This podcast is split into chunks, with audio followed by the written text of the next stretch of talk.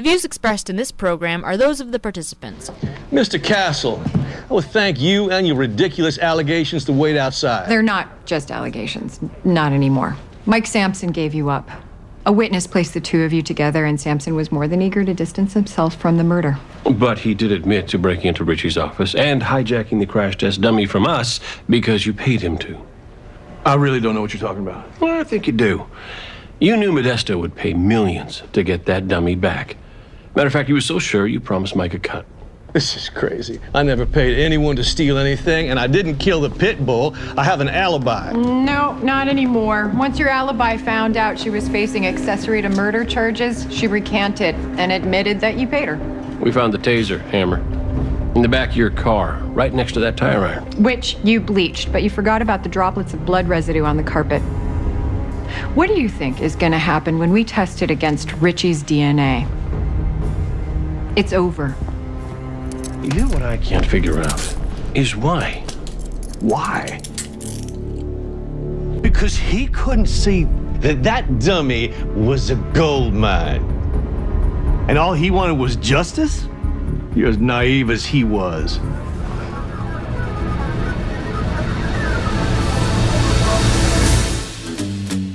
Welcome, everyone. It is Thursday, November 25th, 2021. I'm Bob Metz, and this is Just Right, broadcasting around the world and online. Join us for an hour of discussion that's not right wing, it's just right. Fade into color, and color into black and white. Under the bedclothes, everything will be alright. Well, just as last week's show on the psychology of tyranny was a part two of our shows previous to that one, our Remembrance Day show, today's show is yet another extension of an issue raised on that very show on Remembrance Day, a follow up to the announcement that we briefly cited by Ontario MPP Randy Hillier that he will be leading a new Ontario political party to be called the Ontario First Party. And as I said on November 11th, the infighting among variant conservatives has already begun, as those forming the Blue Party of Ontario want nothing to do with Randy Hillier and his party. You know, they all pay lip service to fighting for freedom, but none of them has any political track record whatever in that regard. Simply being against the lockdowns, as an example, doesn't mean you're in favor of freedom. So conservatives, who have never voted for freedom in the legislature, now have a number of political options.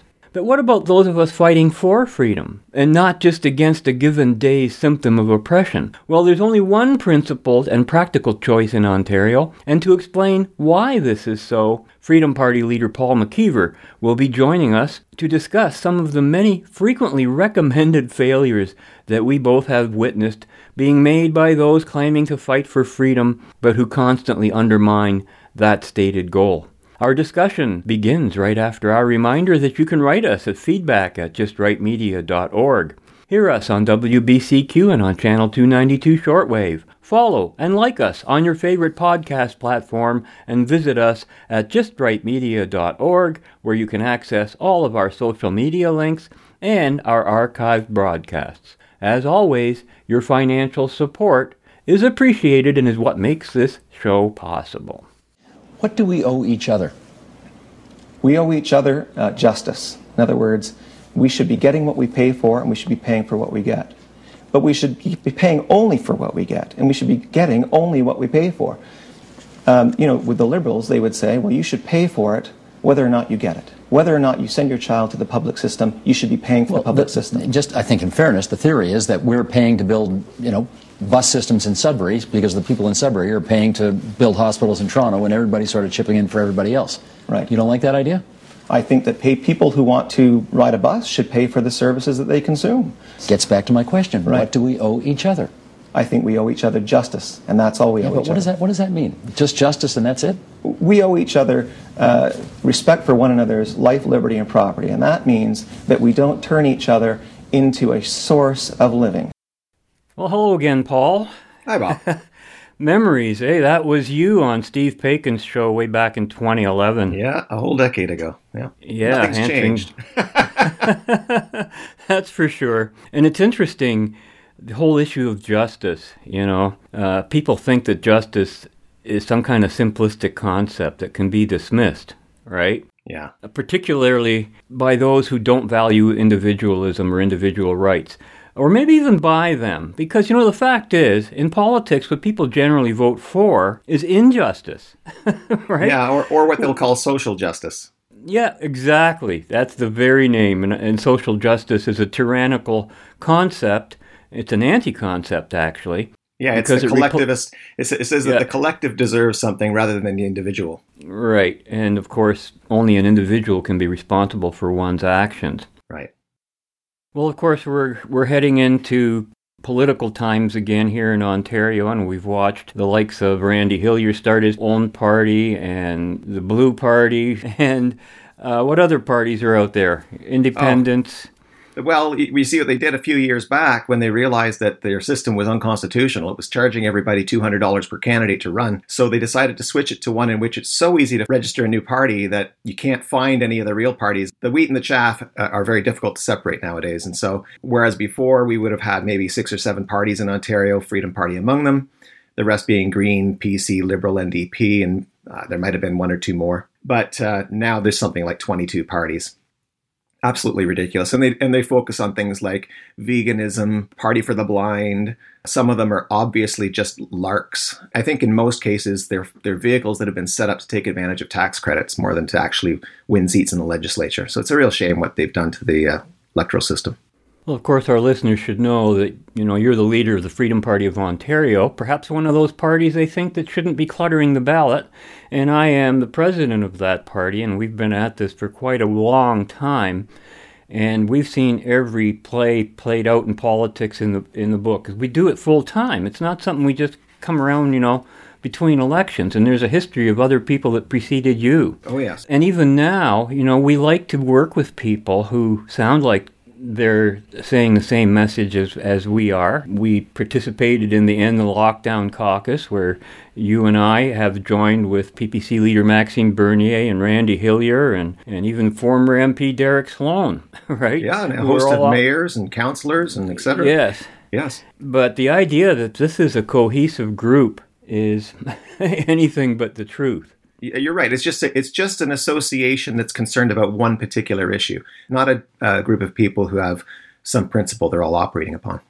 Right. And so, in criticizing some of these people, I don't want it to be misunderstood that we wouldn't still work together on that issue, or, or at least, you know, if they say a truth, I'm not going to call it a lie. You know oh, what Well, I'm that's saying? right. Absolutely right. You you support the truth no matter who's saying it. Exactly. And that's why we find ourselves crossing paths all the time. But then when it comes to that ultimate solution, the political option, Yeah. things get kind of messy, especially when it comes to freedom. People are wondering how we got into this, you know, incredibly tyrannical situation we're in today when we're supposed to be a fundamentally free country. Yeah. And I guess the big truth, and it certainly came across on our show last week where we were talking about the psychology of tyranny, and my le- reading of so many letters to the editor from average people who read the newspapers. Freedom is and always has been valued by a minority of people, right? Yeah. It's not majority. By the smallest by the smallest mi- uh, minority, the, the individual. Yes. the individualist. You know, Uh, what we're Right. finding, what I think we're finding is that so many people don't want to take responsibility for their lives. They don't want to grow up. In fact, they want to live in a state of effortless, daddy will take care of me. And if it's not dad will take care of me, maybe it's spouse will take care of me. And if it's not spouse will take care of me, maybe it's church will take care of me. And if it's not church, it'll take care of me. Maybe it's the government that'll take care of me. And certainly the communists want to eliminate all of those other support systems, leaving only the government and encourage everyone to remain in that sort of infantile state where daddy is God and God is the government. Yes, we see that a lot. So here we are with all these parties to choose from, and you know, what kind of voters do they have to appeal to? This is a, a big problem. Voters looking for some variant of security are not going to be the best friends of freedom. Yet they speak for freedom all the time because when it comes to their own freedom, well, that's necessary, but the other guy's freedom, well, that's another matter. Well, and you brought up a good point. I think it was last week on the show where you were talking about phony altruists, people who praise altruism, sacrificing of themselves for others, but who actually are egoists who are trying to feed off of others, like vampires. They're not Jesus on the cross, they're Count Dracula. And there's a lot of Count Draculas around. Boy, that's for sure. Well, we seem to have a plethora of philosophical ignorance out there. And I know you had a lot of interesting points prepared for our discussion today. You want to start with some of the first ones you think should be addressed? Well, the first and most important one I learned from you along the along the way was this idea that whenever you're trying to to you know fight the tyranny of the present, you don't do it by running away from tyranny. You have to do it by running toward freedom. And that at first can sound like the same thing. Like, isn't it just a single line between tyranny and freedom? And the answer is no, it's not. Because tyranny takes so many different guises.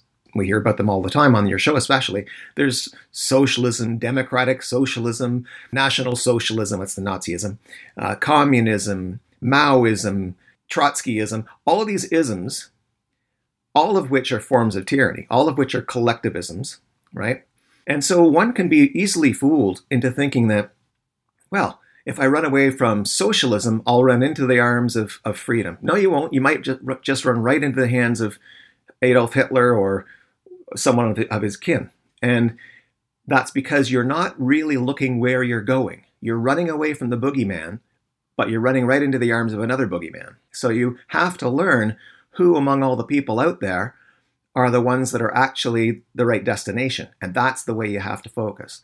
So I have been a big, big supporter of freedom most of my adult life, but that one there was probably one of the biggest important things to learn in politics, both philosophically and electorally. You must identify the advocate of freedom, not the opponent of tyranny. So, right now, for example, we've got all kinds of conservative parties who are new, like they've been formed over the last several months, to react to the current uh, conservative government's policies in response to coronavirus. So, right. you know, what are they? Well, they're all various MPPs who have been kicked out of the Progressive Conservative Caucus and who now want to take the revenge on their own party by forming a, a splitter party. But they're just progressive conservatives. They they haven't changed their spots. Randy Hillier, he's a, a great opponent of this particular kind of tyranny, but boy, oh boy, I could give you a history. I don't have it prepared right here, but I've written about Randy in the past where he has said some of the most tyrannical things as a progressive conservative.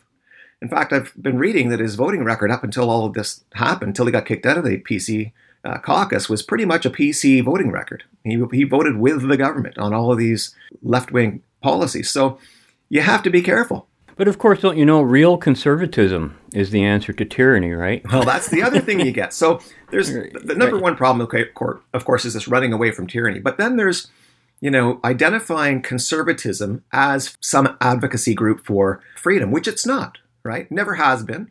Historically in Canada, we had two major parties the Chateau Clique, which was French Catholics, mostly in Quebec, and we had the Family Compact here in Ontario, which was English Protestants. And ne'er the twain shall meet. That was the, the the thinking on it. But really, they were two parties for the rich and wealthy and influential within, you know, this new country called Canada.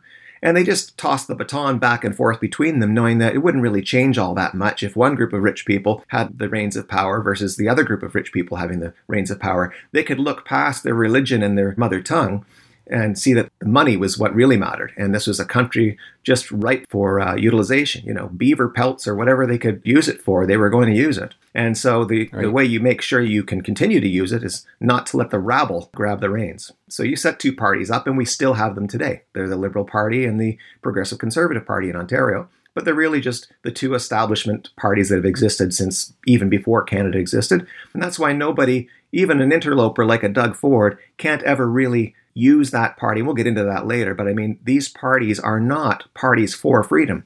They're parties to keep things just the way they are, because just the way they are serves some people really, really well. Uh, the question is, why do this? You're obviously not going to win any seats. You're not going to be the next Premier of Ontario. Mm-hmm. Why do this? I think that uh, rationality needs a voice, and I don't think we're seeing a lot of it. Right now, all of the three parties that we're seeing in the legislature are proposing that if enough people vote in favor of it, well, then that's the definition of what's good and right. And Freedom Party takes a different view. We say, look, you know, the French Enlightenment had it right, that reality and reason are the things that government ought to be using when deciding how to, how to use its force appropriately. I was at a um, debate yesterday at a high school, and uh, there were three of us on stage the Liberal, the PC, and myself. I not only was cheered, I had a standing ovation, and I sat down beside the now Minister of Universities, who could only sit there in awe and say, under his breath, to me, Excellent. And there was a reason for that. And that's because we told people in plain language that they ought to be getting what they pay for and that they're not getting it. And people come to us because they like what we say, not because they know who we are. They may like what you say, but they're not voting for you. That's only because the number one factor in voting so far has been, well, you know, I just want to push out the guy who's in there, and to do that, I'm going to use the party that's the second biggest. So now I'm not uh, saying that with the Liberals and Conservatives in place, we're going to uh, win a government, but I'll tell you this uh, the Conservatives are making themselves rather redundant. And I think when they fall, that's when a new party emerges, and we're making sure that we're ready for that time. There is no other party like Freedom Party in Ontario right now promoting lower taxes uh, and a better life. There's no one uttering the word private sector competition except Freedom Party. You know why? Yes, the ghost of Mike Harris. And as soon as everybody gets over that, and that's coming soon, because you know socialism can only work itself into a hole, uh, people will be saying, you know what, it's time to do what we did in '95. It's time to look for a tax-cutting party rather than one that's promising us more freebies. Paul McKeever, it's good of you to join us today in TVO. Thanks so much. Thank you, Steve.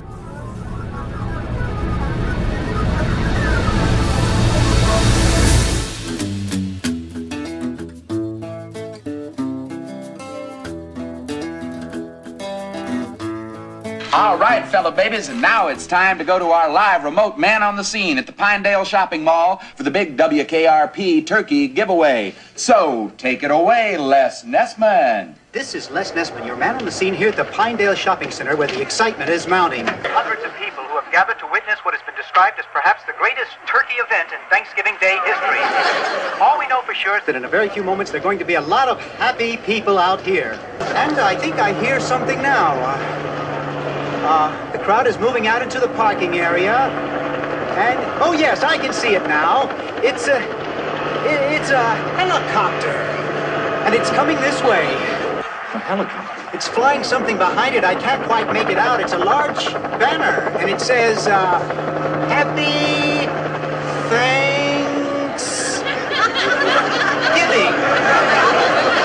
From W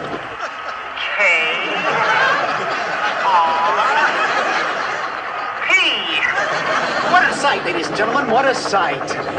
The copter seems to be circling the parking area now. I guess it's looking for a place to land. No, something just came out of the back of the helicopter. It's uh, a dark object. Uh, perhaps a skydiver plummeting to the earth from only 2,000 feet into the air. Second to the third. There's no parachutes yet. Those can't be skydivers. I can't tell just yet what they are, but. Oh my god, they're turkeys! Oh, Johnny, can you get this? Oh, they're crashing to the earth right in front of my eyes! One just went through the windshield of a parked car! This is terrible. The Cars running around, pushing each other. Oh my goodness! Oh, the humanity! Oh, people are running about. Uh, the turkeys are hitting the ground like sacks of wet cement. See, folks, I, I don't know how much longer the, the crowd is running for their lives. Children are searching for their mothers, and oh, not since the Hindenburg tragedy has there been anything like this. I don't know how much longer I can hold my position here, Johnny. The crowd. Les? Les, are you there? Les isn't there. Thanks for that on the spot report, Les. For those you just tuned in, the Pinedale Shopping Mall has just been bombed with live turkey. Film at 11. Bob, I think that's got to be the most classic episode of WKRP in Cincinnati ever. It's it makes me laugh, and I wish to make a point of saying to everyone everyone in your American audience, Happy Thanksgiving. Oh yeah, right. That scene supposedly takes place on American Thanksgiving. Turkey drop. yeah.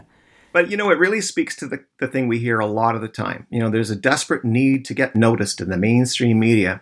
And I think that comes out of an ignorance about what the mainstream media is, or at least for the longest time there was an ignorance about it. I think Donald Trump has done a lot to inform the people about what uh, mainstream media really is, and that is a propaganda arm for usually corporate interests, also the government. But the government's just the, the political arm of, of corporate interests too. Yeah, By yeah, corporate, yeah. I don't mean I don't mean like corporations are bad. I just mean very wealthy entities who want things to keep going the right way have basically control over who gets into office and and they also own the newspapers. So Sure. you know, and, and, and political interests themselves, like the Toronto Sun and the Toronto Star, were once the representative newspapers of the Conservatives and the Liberals, respectively, right? Yeah, well, and in fact, the Toronto uh, Star has what are called the um, Atkinson principles that force the paper to take a collectivist stance. They don't have any rights, like their constitution. Look that up sometime. It's got six Wow. points, I believe. Yeah, I, di- I didn't know that. yeah. It's a it's an it's an essentially constitution bound communist newspaper. Hmm. Well, that explains a few things, doesn't it? Oh yeah, explains why we never get a, a word in edgewise there. I think we've been mentioned in the in the Star uh, once, and I think they allowed an op-ed once.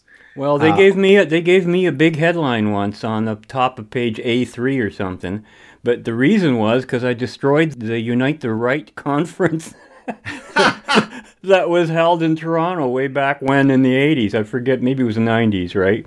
Right. And, and we had the same problem then. You know, we were at the Royal York Hotel. I give a speech. I listened to all these people who cl- claim to be on the right, and I'm going, I got nothing in common with these Yeah. folks. Look at if you're not for freedom, you're not for capitalism, you're not on the right. And so I couldn't possibly join a group like that. Well, guess what? The Star gave me the headline. yeah. Oh yeah. My enemy's enemy is my friend. That's how they operate on yeah, that stuff. At, at least at that moment, exactly. But of course, But you- publicity in and of itself isn't evil or, or good. I mean, it ha- it serves a function, but aren't we talking about a more narrow, long-term goal when we're talking about fighting for an abstraction like freedom versus selling turkeys? Or- That's right. Or, or, or well, in that case, right? they were selling the, the radio station, right? oh, the radio. but the- that's right. Yeah.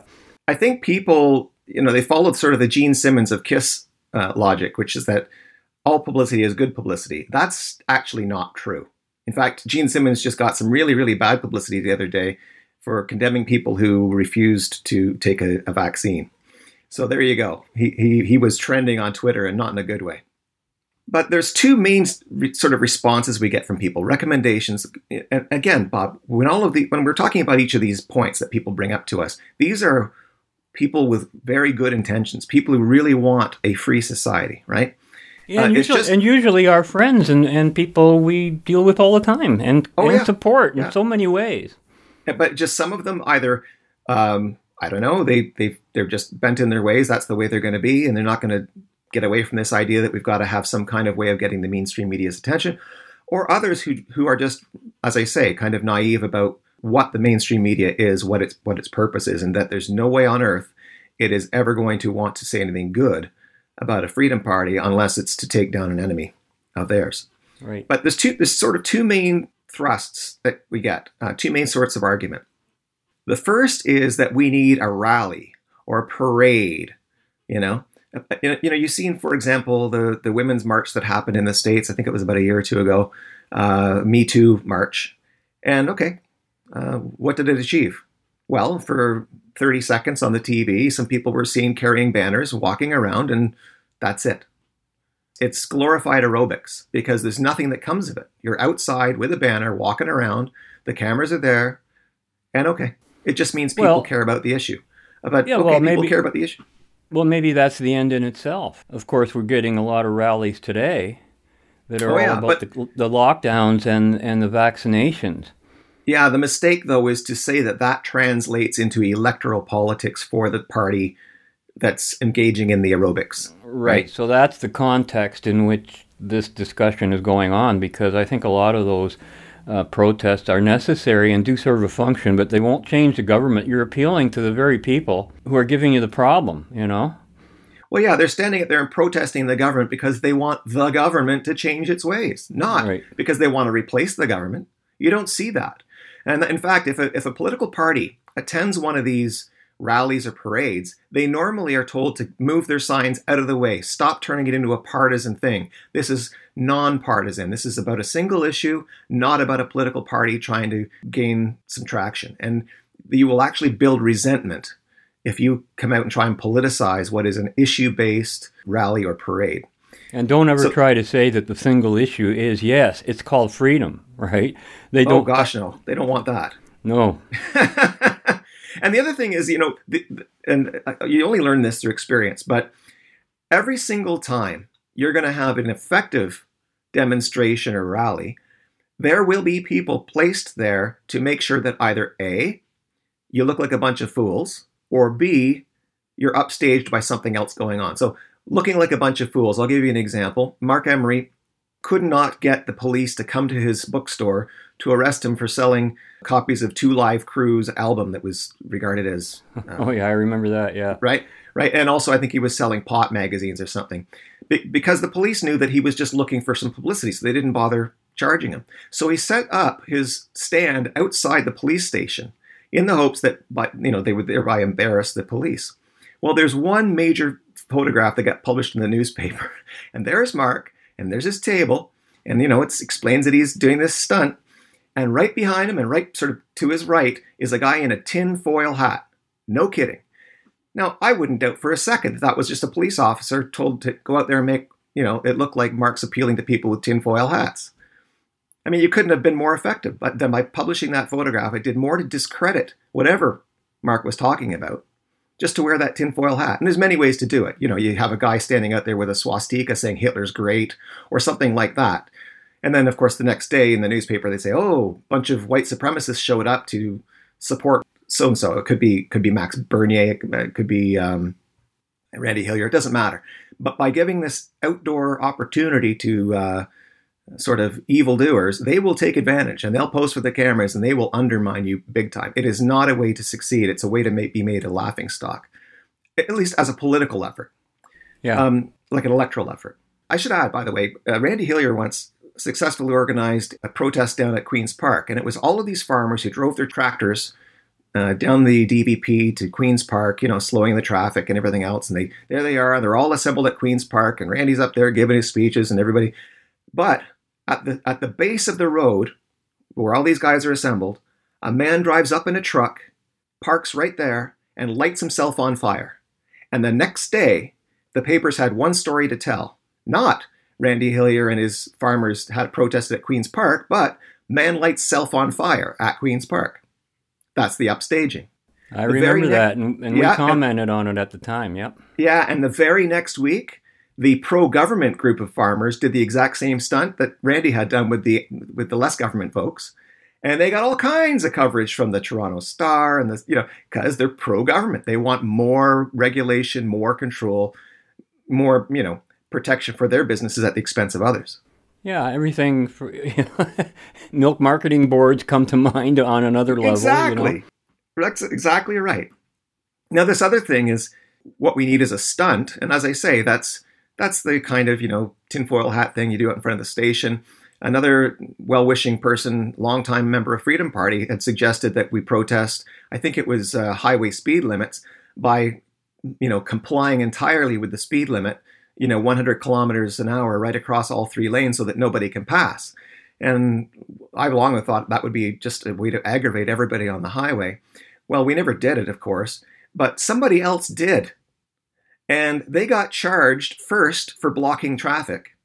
And then and then they then they then they did it the other way around and I, I can't remember what happened, but they they uh, spat or something like that. And they got them for speeding. Like it, they they just attacked those guys like nobody's business. They did not achieve any political end at all, except to make themselves look like a bunch of aggravating people. Do you want to stand alone against the whole world? There's no place for originality in architecture. Nobody can improve on the buildings of the past. One can only learn to copy them. We've tried to teach you the accepted historical styles. You refuse to learn. You won't consider anybody's judgment but your own. You insist on designing buildings that look like nothing ever built before. The school has no choice but to expel you. It's my duty as your dean to say you will never become an architect. You can't hope to survive unless you learn how to compromise. Now watch me. In just a few short years, I'll shoot to the top of the architectural profession. Because I'm going to give the public what it wants. You'll never get anywhere.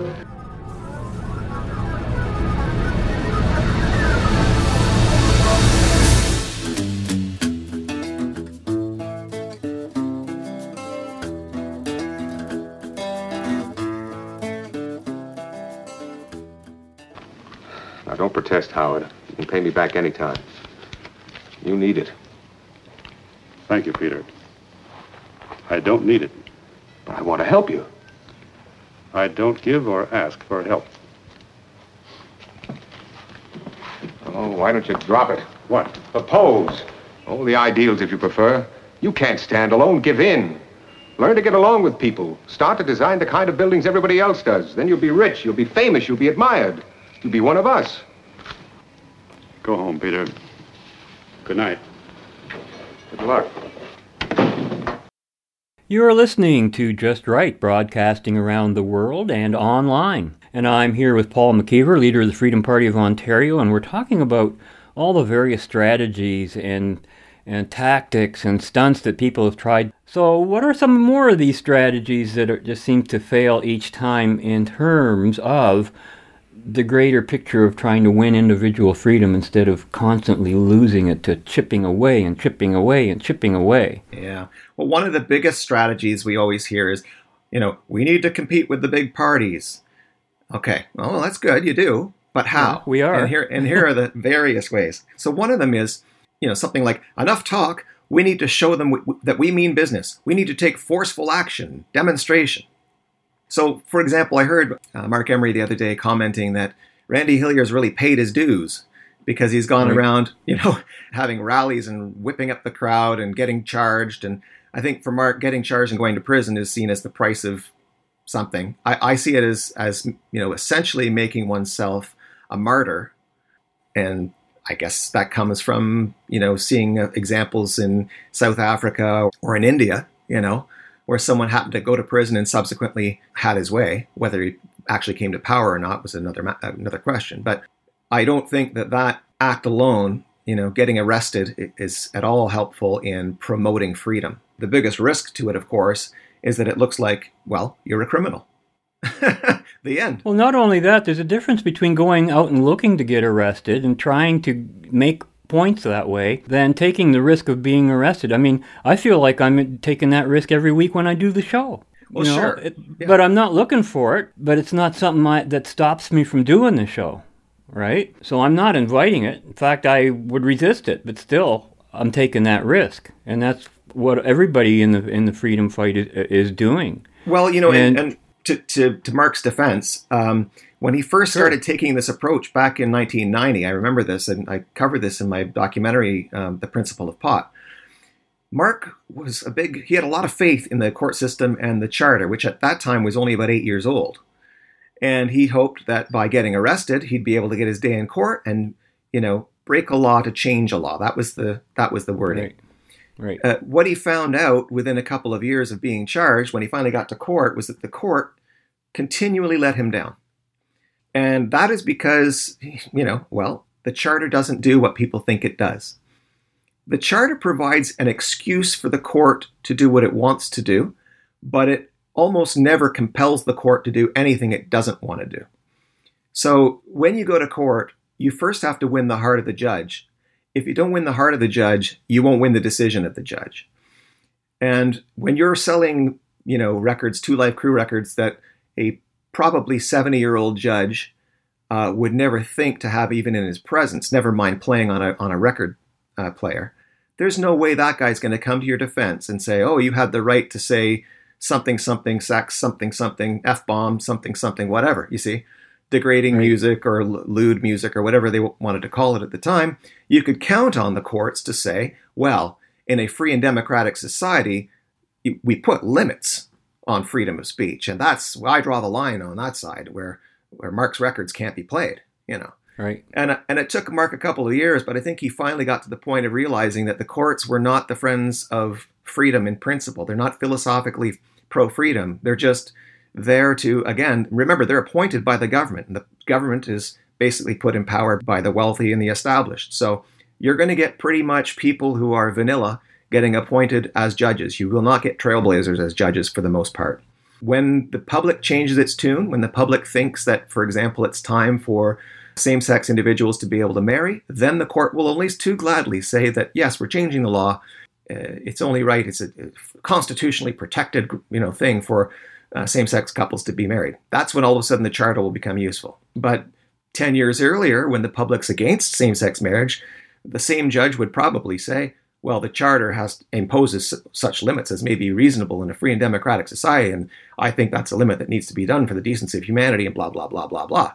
So, right, you know, the idea of sacrificing yourself so that you'll get sent to jail and pay your price, and it's not a successful approach, and to my mind, it doesn't help anyone gain any respect for your goal, which is freedom. It, yeah, it might gain some respect for people who have been charged the same way as you have. They say, well you know, he's taking my side. But even when you do that, even when, as Marc did, you form a, a party with a full slate of candidates in British Columbia on the provincial level, uh, you know, cannabis party, 1%, 2%, even though he's highly loved, you know.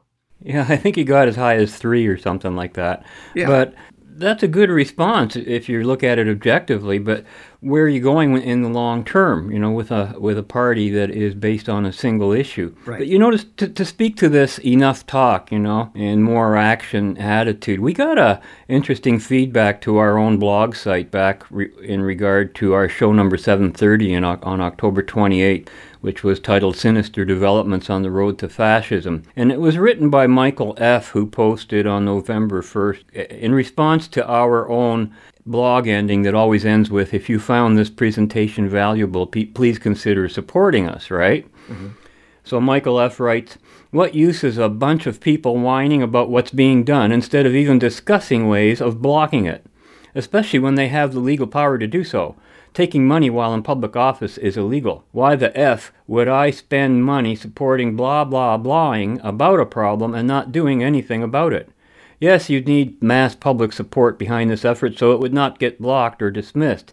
Gee, too bad no one invented a way for you to communicate with the masses and acquire such support. I guess you're stuck whining then, end quote. And I'm going, boy, is that some kind of psychological revelation. But our sponsor and supporter from Germany, who puts us on uh, shortwave, Paul Lambert, replied to Michael. He says, You don't know who you're talking about, Michael. I assure you that the men behind Just Right are certainly not just whiners who are not doing anything. If you're interested, you should take a good look around freedomparty.on.ca to see these men in action. Oh, good for him. Yeah, thank you, Paul. And, you know, I, I think he opened up a very interesting issue there. What constitutes action in politics? You know, politics is largely about talking. What are they doing in Parliament, right? It's exactly all it is. It's ideas and words and, and communications. It's not pitchforks and, and torches. And that's activism. That has a role. It brings attention to an issue, usually, whether it's Proud Boys, Black Lives Matter, whatever. Well, you know, and, and there's a big difference between activism, Bob, which is drawing attention to an issue generally, usually not to a principle. Like you don't have people normally taking to the streets seeking individualism, right? They they take to the streets seeking the end of lockdowns, the end of mask mandates, the end of vaccine passports, and that kind of thing. Single issue concerns that general public and the politicians to understand are not popular, that they face uh, opposition, and they want the government to change its policy. But those demonstrations are not demands for a new party to arise and fill the electoral space that's currently occupied by the government. That's not what those efforts do. So there's a difference one must keep in mind between activism on the one hand and electoral politics on the other. Electoral politics is about trying to provide a slate of candidates under the uh, guidance of a single set of policies and that set of policies, normally in a good party, like Freedom Party, has a philosophical underpinning that makes them integral. They're all interconnected. They, they follow the same philosophical path. And by having a full slate of candidates, you increase the probability that you will have a majority of seats in the legislature so that you do not have to play the game of majority rules. You can have a government that governs by principle rather than one that governs by trying to uh, pay off every MPP in the House. So there's a big difference between electoral politics and activism. Activism can look more exciting, and it probably is if you like going out in the streets and waving signs and yelling and shouting and telling people to get lost or to do what you want, but that's not going to achieve an uh, electoral result. That's a different well, thing. We, well, we can certainly speak from experience with Freedom Party that you can win every battle, every battle out there that's not electorally based and yet still lose the electoral war because the battles and the war are being fought kind of in separate and distinct arenas. I mean, right. Freedom Freedom Party has changed. Speaking of lockdowns, Sunday closings in Ontario. We were the ones that won that battle. We beat I don't know how many BIAs, business improvement areas, probably saved Ontario taxpayers billions of dollars. I'm the first person in Ontario to have won a case in front of a human rights commission defending a landlord against false racism. And arguably Um, stopped the 1991 uh, Pan Am Games from being taxpayer funded. among so many other things. And we kept winning all those things. And and we would get support from people who call themselves conservatives right? And but then when, when it came to voting for the party no the, the, it never materialized. They just kept voting for the same old same old not realizing that the thing they're voting for is causing their grief That absolutely right. They, they would support you in defeating some bad policy, one bad policy, uh, but come electoral uh, time, election time, they said, "No, I'm sticking with the, you know, the party I always vote for." Right. And, and we've actually had ex- experiences, and I'm sure you can confirm hundreds of times when this has happened. Someone in an audience at an all candidates debate comes up and says, "Boy, I really like everything you have to say. Too bad you're not in the party that I vote for, because I'd vote for you in a minute." oh yeah you know, it's it's it's crazy. They they're not voting for a like- philosophy or anything. They're they're voting for part a party, whatever it might stand for. Right.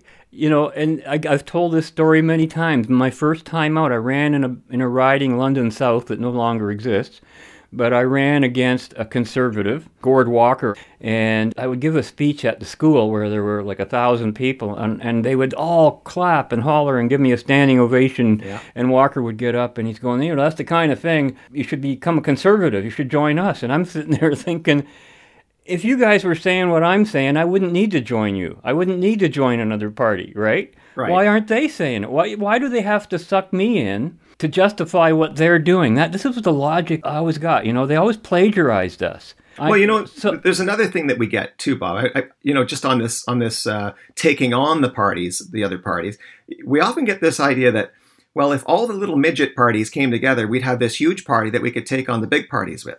Oh, how many You know. times have I been approached with that? Yeah. Oh, on and on. And you know, these parties, they fail to remember that even the biggest parties are run by just a handful of people. Like the Progressive Conservative Party is at best, in terms of active membership, a few hundred people strewn across a hundred and some odd ridings.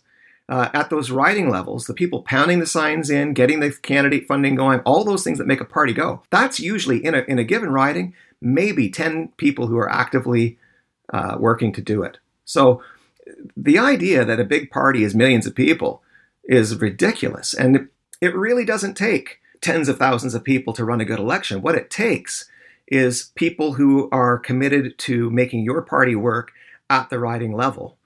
Uh, and it, and as I say, it only takes a few people. And first, it starts, of course, with the candidate just coming forward and putting their name on the ballot, and that's all about 10 minutes work. But anyway, there's that. There's the let's get all these parties together. And like, how many times we heard, oh, the libertarians should merge with Freedom Party, as though it would create some kind of superpower, you know.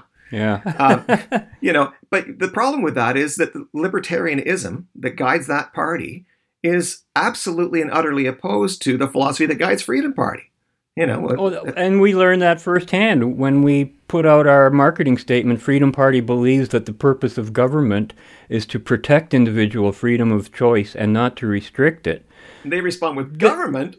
yeah, like per like purpose of government. Are you kidding me? Right? Like, and they just abandon us.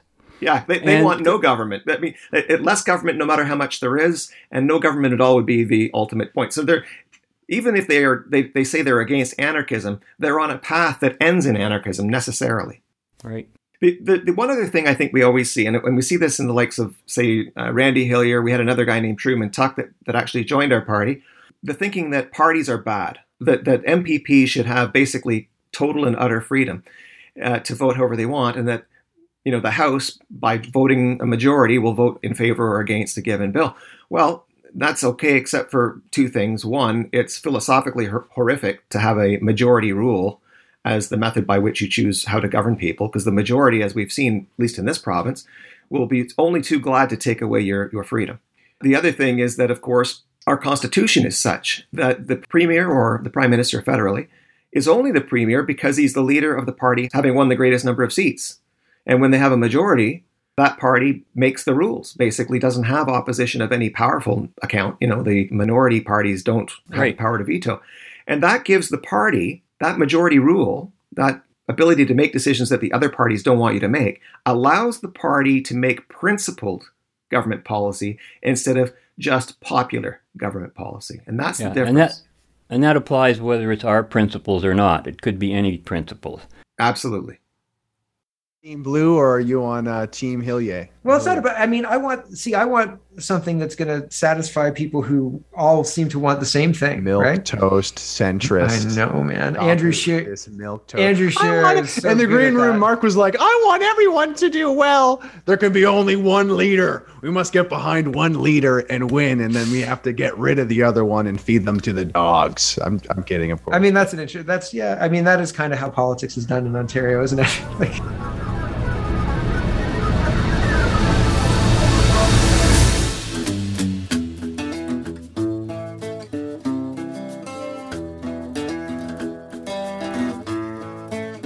any conservative who's serious about politics should be referencing the Trump playbook. Trump was totally an outsider, totally this like random can no way you're gonna make and then slowly but surely he he chipped away at every Republican opponent until he got up to like Ted Cruz and whatever and like and like you know he he he systematically kind of just chipped away at every single person ahead of him until he was the head guy. yeah. Well, And, when- uh, as soon as he became the head guy, he never left. So, Paul, do we need to join and change a big party, or are we wasting our time starting Well, starting that- from ground up? That's probably, you know, again, one of those suggestions we get perennially, right? Oh, why are you trying to form your own party? What you need to do is you join an existing party that's big and successful, and then you try to change it from within, you know. And that might sound like it's somehow productive, except that it, it never is is fruitful in the long haul, even in the very tiny minority of situations where it's fruitful in the short haul. So, for example, we have Jim Karahalios and his MPP spouse Belinda. You know, Jim, if you Google for a little bit, you'll find uh, has always been a bit of a thorn in the side of the Progressive Conservative Party that he joined, and obviously tried to change from within. But he certainly has found that he was getting pushback at every turn, and he's sued the party, in fact, successfully at one point. But most recently, he, I think, and his spouse were in the same riding association at the Progressive Conservative Party. And all it took was for Brian Patterson, who's, I think, president of the party or something like that, to just wind up the riding association, which under the, law and under the under the constitution of the Progressive Conservative Party, I guess they were allowed to do. And by doing that, they managed essentially to kick Karahalios out of the party, or at least out of any active management of it. When Right. his spouse Belinda opposed Bill 195, which gave the Ford government, at least purportedly gave him the power to continue using emergency powers despite the ending of the COVID emergency, her not carrying the weight of the PC party, not towing the line, ended up with her being kicked out of caucus. And in fact, I think the number of people kicked out of the PC caucus for not towing the line is now up to around seven, which is a considerable number of people, you know, uh, in a in a legislature with only 130 some odd seats. I think it's 100. Well, it isn't isn't part of the problem though that people mistake what a political party is? They think a political party is an extension of the democratic process out in the political marketplace when political parties are really private associations in a way and the and the existing ones, the traditional ones go back to confederation for heaven's sakes. You've Right. got a set set of people in there who have determined the direction of the party, what it's there for. Conservative party is there for whatever conservatism represents to the people in it.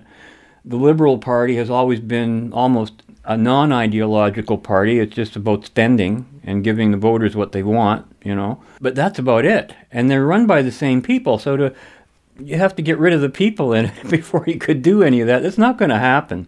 Right. I mean, I, I remember going to a uh, Elections Ontario meeting of the parties, and when we sat there at lunch, and the PC representative was sitting right next to the Liberal representative, and the PC representative was regaling the, the Liberal representative by saying, Well, I remember the good old days when it was just about power. None of this left wing, right wing thing.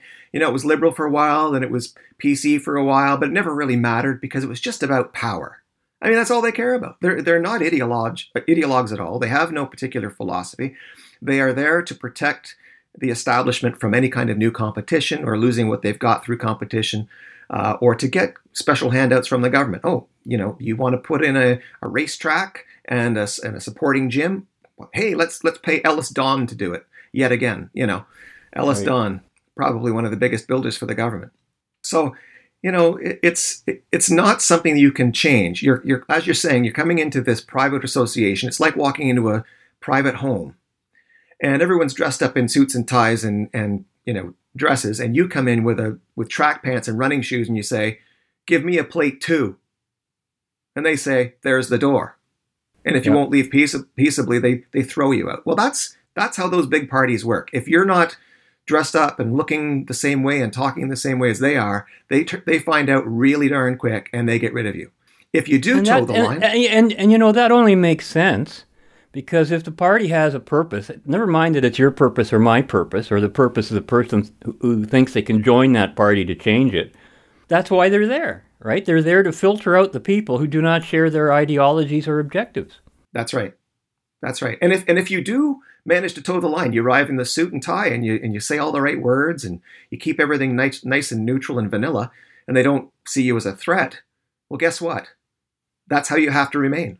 I mean, you cannot change. You're you've basically been changed by the party. Right. You know, the the other approach is and we've seen this in a couple of highlighted incidents. Okay, so in the states you had the Republicans you know the strong people in the Republican Party they call them the RINOs Republican in name only because they're essentially Democrats who are you know in, the, in their colors they're they're wearing the red banners instead of the blues but they're all basically socialists so along comes Trump with a bunch of people who are new to partisan politics in other words regular people and who are only too happy to buy a party membership to support him and the party rank and file say, who's this newcomer? He's, he used to be a Democrat. We can't let this guy take over our party. If he becomes the presidential candidate, holy cow, we won't have any control over him.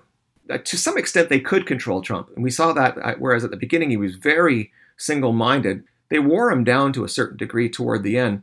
But the biggest indicator of, of where that party stood with respect to Trump started when you know, Mike Pence had that opportunity to change things electorally and just sort of turned his back on Trump and walked out the door.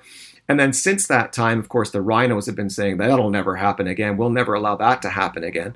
And all the people who were previously praising Donald Trump are now essentially dancing on his grave. So within the Republican Party. Yeah. So even if you manage to, to seize the, the leadership, the biggest party on earth, for the biggest country on earth, you don't get to win long term. They just bide their time and they take their revenge later. And the, everything goes right back to the way it was. The other example that we've seen over the last few years, of course, Doug Ford himself. So the progressive conservatives had this fellow named Patrick Brown. Someone on one of the mainstream media channels leaked some story that allegedly some nameless, faceless people had claimed to have been sexually mis. What was, it, what was the word? Sexual misconduct, I think is the neutral Yeah. word because it doesn't sound like anything criminal. It just sounds like something inappropriate. And uh, of course, Patrick Brown re- is, is urged by his party to resign the same night. So there's no due process. There's nothing. Okay. And the and the irony is, who spoke out in defense of him? We did. Yeah, we said we want Because- due process. Yeah. you know, but the conservatives were nowhere to be seen. No, and, and so so what we had at that time, of course, was Doug Ford had Rob Ford's whole contingent, the so-called Ford Nation, behind him, and they could urge people to buy memberships and support Doug Ford because he was up against Christine Elliott, the long-term red Tory, in other words, socialist Tory, and he was promising to be sort of serving the same kind of contingent as Trump had served in the states. You know, the sort of disenfranchised, the people who don't have a party to call their own, the people whose interests are always ignored by the big parties. So in he comes. And I remember Ford, because he was only made leader about a month or three before the election happened, he didn't have an election platform. He just glad handed through the province saying, you know, we're going to stop the gravy train or something like that. And in the first, I'd say, six months of his leadership of that party in government, he implemented, I think it was all but one Freedom Party, 2018 Freedom Party plank uh, from our platform. Like it was the most successful platform Freedom Party had ever had because the government essentially took it and ran with it. But of course, Dean French was his chief of staff, and it was found out that Dean French was giving jobs, plum jobs, to his friends and family. And so he was out. Reportedly, a lot of the long standing MPPs of the PC party were happy to see him go because he was ruling the party with an iron fist. Well, what happened as a result?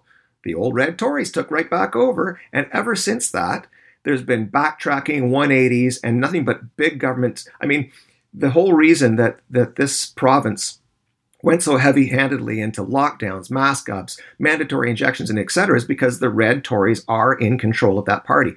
Doug Ford is not controlling that party. He has been controlled by that party. He is a non entity, he's a non force, and he hasn't been a force probably for about two and a half years. Ever since Dean French was gone, he's been nothing but a face. I think the decision making is being done by the of Christine Elliott and her crowd. So again, right. you might be able to hijack a party for in the short term because you happen to have some kind of convenient voter base that managed to overcome the odds and get in. But those parties will swallow you whole. You will be changed by them. You will not change them from within. That's certainly been my experience, both as an observer and a participant. Every time I've tried to cooperate with people, I've seen it on so many levels. Getting people to work together is not the easiest thing in the world. And Paul, our time's running out real quick, and there are so many things we could still talk oh, about. Yeah for example, capitalism, still the unknown ideal until conservatives support capitalism openly and, and strongly, they'll never be moving to the right. Also, the idea that government's a necessary evil, which is only true if you have it running by evil, evil right. people, right? That's right. And and then there's the big elephant in the room that maybe we should have to again reserved for a future conversation is the psychology of mass formation that we heard about last week oh, yes. from Dr. Desmet, who made it very clear that the majority of people are basically tyrannical. And they're not even aware of it. They're in this state of almost hypnosis. And for a political party to have to appeal to that, you're just appealing to mob rule. You, you can't do that. Absolutely, yeah, you're right. So, any last comments, Paul? Long live the effort for freedom. It's a never ending one. And you can't be taking shortcuts. We've given the, you know your listenership a, a, long list, I think, of things that we've heard over the years, things that they should be wary of because they do not work. They seem like right. flash in the pan wins. They will not work. They do not work. There is no substitute for simply joining the voice for freedom, not the voice against tyranny, not the voice against lockdowns. Sure, you can say those things, you can say, but that's not the way you get acceptance of freedom. And don't go right. thinking that you're going to get, you know, the hypnotized 30% to vote for you. Focus on the people with an open mind, whatever their previous party history. Right. And even though you can win every battle and still lose the war, you know, and there's nothing wrong with the battles per se, but remember the battles and the war are being fought pretty much in distinct arenas, right? Absolutely. And that doesn't mean you don't do one or the other. You got to do all of these things. And one of the big issues is we are in a war of words. All politics is a war of words. Why do you think they want censorship so strongly? Why do politicians? That's exactly right. Thanks for joining us, Paul. Thank you. To our listeners, this show could be seen as one of those battle zones for freedom, and with that thought in mind, here's inviting everyone to return to this battlefield by joining us again next week when we will continue our journey in the right direction. And until then, be right, stay right, do right, act right, think right, and be right back here. We'll see you then. Fade into color, color into black and white everything will be alright. It should have worked. Can I help you? No, no, I'm, I'm fine. Hey, Mr. Carlson. What's it like to ride in a helicopter? A lot of fun. Excuse me. Sir? It was the most unusual promotion idea I ever heard of. Never been anything else like it. No, no, I don't, don't suppose there has. I thought it would work. I planned this thing right down to the last detail. It was perfect. Where'd you get those birds? Les, are you okay? I don't know. A man and his two children tried to kill me. After the turkeys hit the pavement, the crowd kind of scattered, but some of them tried to attack me. I had to jam myself into a phone booth. Then Mr. Carlson had the helicopter land in the middle of the parking lot. I guess he thought he could save the day by turning the rest of the turkeys loose. Gets pretty strange after that. Oh, it gets strange. Yeah, right. No, no, Les, come on now, tell us the rest. I really don't know how to describe it. It was like the turkeys mounted a counterattack. It was almost as if they were organized. As God is my witness, I thought turkeys could fly.